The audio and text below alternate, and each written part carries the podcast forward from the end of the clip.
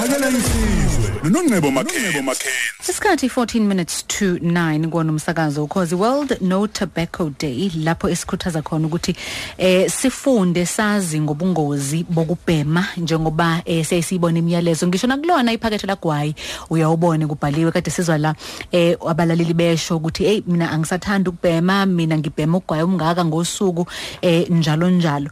Sitheka ke sibe nazo kuyihambeli zethu ke namhlanje. Ukhona usesethu senene ovela kwa Cancer Association of South Africa Cancer ngamafuphi oyi community mobilizer. Sawubona sesethu sikubingelele sikwamukele. Yebo sabona sisi ngiyabonga ngokubaleni. ukhona uDr. Linda Sobekwa ovela kuyona ke iPublic Health Association of South Africa. Sikubingelele sikwamukele Dr. Sobekwa. Eh, ngiyabingelela balaleli nakwemsakazi ngiyabonga ukuba bekhona mhlawumbe nje ngiqale ngithole kuwena Dr. Sobekwa ukuthi yini umsebenzi wePublic Health Association of South Africa? Eh i Public Health Association of South Africa ebizwa ngokufishane ngokuthi iphasa kuyinhlangano eh yama professionals akwa public health ahlukahlukene ahlangene ngokubhekelela izinto zempilo ezibhekelela imiphakathi yethu jikelele. E- ezifana nani mhlawumbe? Eh njengoba busushilo nawe nje ubusubizile ukuthi indaba yogwayi nokuthi i- izinhlelo zeimpilo eziqhubekalayo la elizweni izinto ezinjani nanokuthi eh im- imiphakathi yethu ithola im- i- imtholampilo yakhona isebenza kanjani iyazifezekisa yini izidingo zabantu? Sesethu kwa cancer nibhekelele muphi umsebenzi? Um basically cancer yona sidila nokwenza i- uqwashisa abantu ngaba- about umdlavuza. Um senza ama awareness campaigns and senza nama screenings eh, officeini ethu and ne mobile clinic ethu. So sisupporta i slogan sethu research educate and support. manje ke bese ningena kanjani kule ndaba ya no tobacco day Well, the ugwayi basically causes 40% of cancers. So for that reason, as the organization, we very much anti-ukbem. N- njengoba ke u- u- u- usho ukuthi 40% okusho ukuthi kuzona zonke inhlobonhlobo zama cancer akhona nje basazi ukuthi ke i cancer ingenela kuz- noma iz- izitho ezi- eziningi emzimbeni womuntu uma sibheka kuwona wonke lawo ma cancer seqoqwa wonke nje mhlawumbe sithi masithi kwa- kwayishumi amane adalwa ukubhema Yes. Okay. Mhlawumbe ke indaba yokubhema sikhuluma la ngecancer edalwa umuntu ukuthi uyabhema noma um, abantu abahlala nomuntu obhemayo abangagcina be- begula nabo bephethwe wona umdlavuza. Um so indaba ye second hand smoking ay- ayipheleli nje ekuthenini ngadala umdlavuza. Kukhona namanye ama- ama illnesses umuntu angagcina e- ewatholile ngenxa yokuthi uhlala nomuntu obhemayo.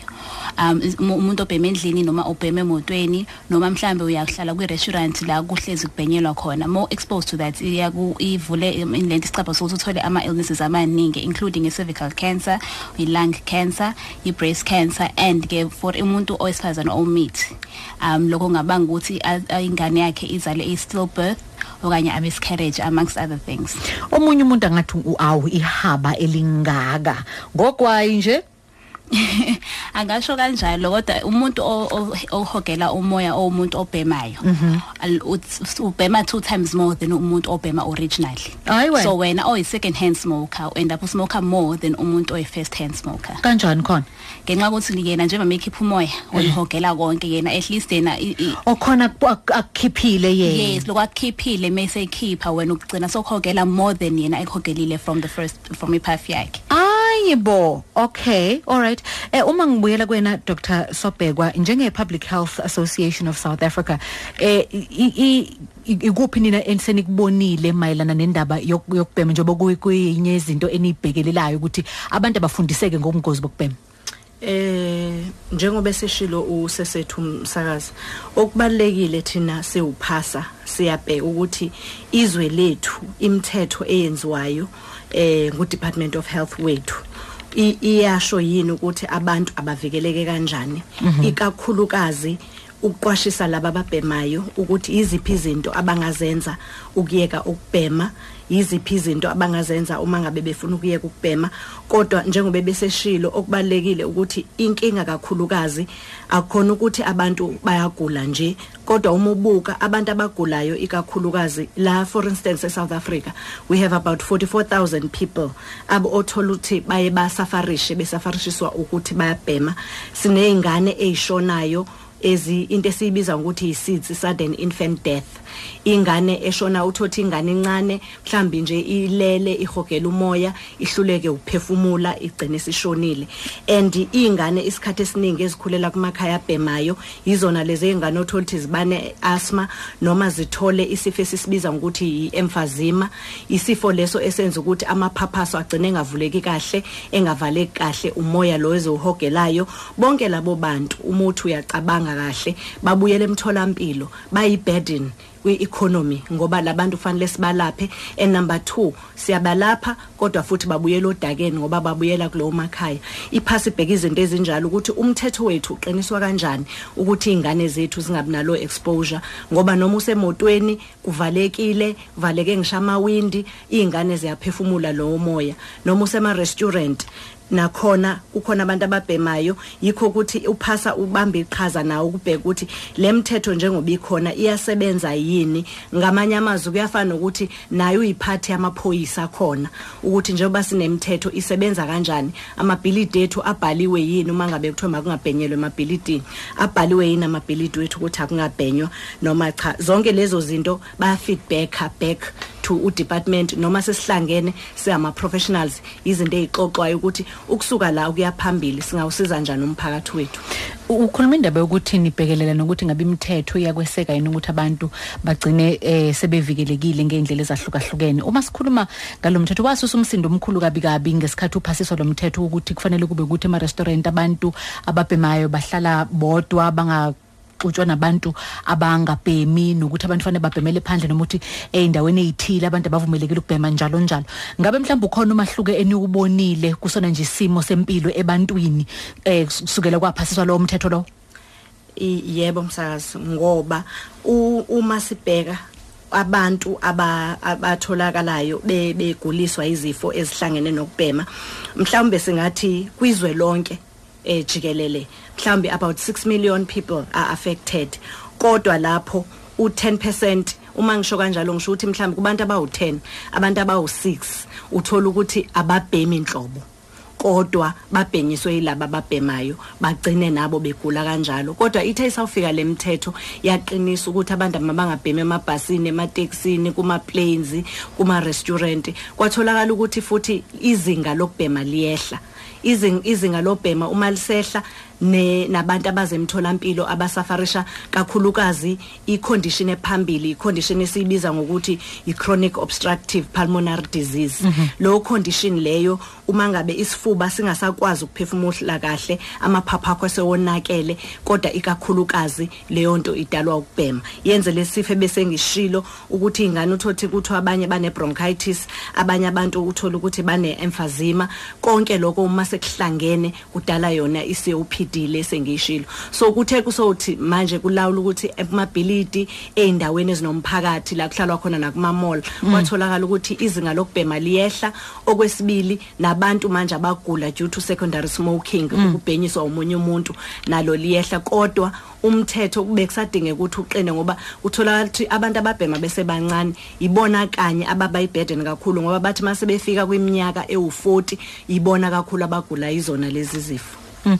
Mangibuyela kuwena sesethu iziphi izinto eneniyibona emphakathini njoba eh, wenza yona i-community mobilization iziphi izinto enenifike niyithole kuyona imphakathi manivakashele eh, ingxenye ezahlukahlukene ze- ze- zemphakathi eyahlukahlukene niyofundisa abantu ngobungozi bokubhema um abantu abaningi bathola bala- bathola ukuthi baba nesikhathi esinzima sokuthi baye ukubhema. Um enye into esiyibonayo ukuthi i- i- ezitolo emalokishini kusadayiselwa iy'ngane ezingaphansi kweminyaka ewu-18 kanti umthetho uthi ugwayi akumele ukuthi udayiselwe iy'ngane engaphansi kweminyaka ewu-18 and abazali basebhema ey'motweni la kukhona iy'ngane ezingaphansi kweminyaka ewu-18 nalowo futhi umthetho uthi akumele ukuthi ubhemele engane emotweni la khona iy'ngane naphansi kwa-18 enye into futhi e- ebuye futhi isikhathazi kakhulu is that bakhona labantu abanama preschools during the day and then ikhaya lakhe ntambama libe yi- libe yikhaya. So umuntu abheme em- mekuwukuthi after hours but then emini okanye ekuseni kuba khona iy'ngane that ahlala la ezihlala lapho kuleyo building. That leads to i-third hand smoking which means ukuthi as umuntu ebhema kuleyo ndlu leyo u- i-smoke sigcina sesiklinga to ama-services njengokuthi sihlale ekhawuchini unge- uma ungena endle- endlini yomuntu obhemayo you can smell ukuthi lo- la kuhlala umuntu obhemayo. So into enjalo nje ziye zigcine sesizikhatha- sesizikhathazile but then at the the end of the day nathi siyajabula ukuthi khona abantu abafunayo ukuyeka even though bathola ukuthi kunzima ukuthi mabayeke. Mhlawumbe nje umuntu olalele njengamanje eh o- o- o- ozwayo ukuthi hayi cha ngempela sengafanele ngiyibhekisise le ndaba yami yokubhema. Mhlawumbe ungamelule kuthini mayelana ng- ngempilo yakhe nje ukuthi impilo yakhe usuke en- e- e- ebeka engcupheni kangakanani mawukuthi uyaqhubeka nokubhema? Usube engcuphekeni kakhulu ngoba umuntu uyumthola ukuthi uqa- uqala at a young age ngenxa ye peer pressure. Aqale sesesikolweni ngoba ebone umngane yakhe okanye ngoba mhlawumbe wayithola ukuthunywa umalume ukuthi omthengele okwayo wagcina naye seyibambe leyo habit leyo kubhema so lama imidlavuza lezi qeda kuzibala izinto ezingempela esizibonayo thina esisebenza nabantu abaphethe umdlavuza.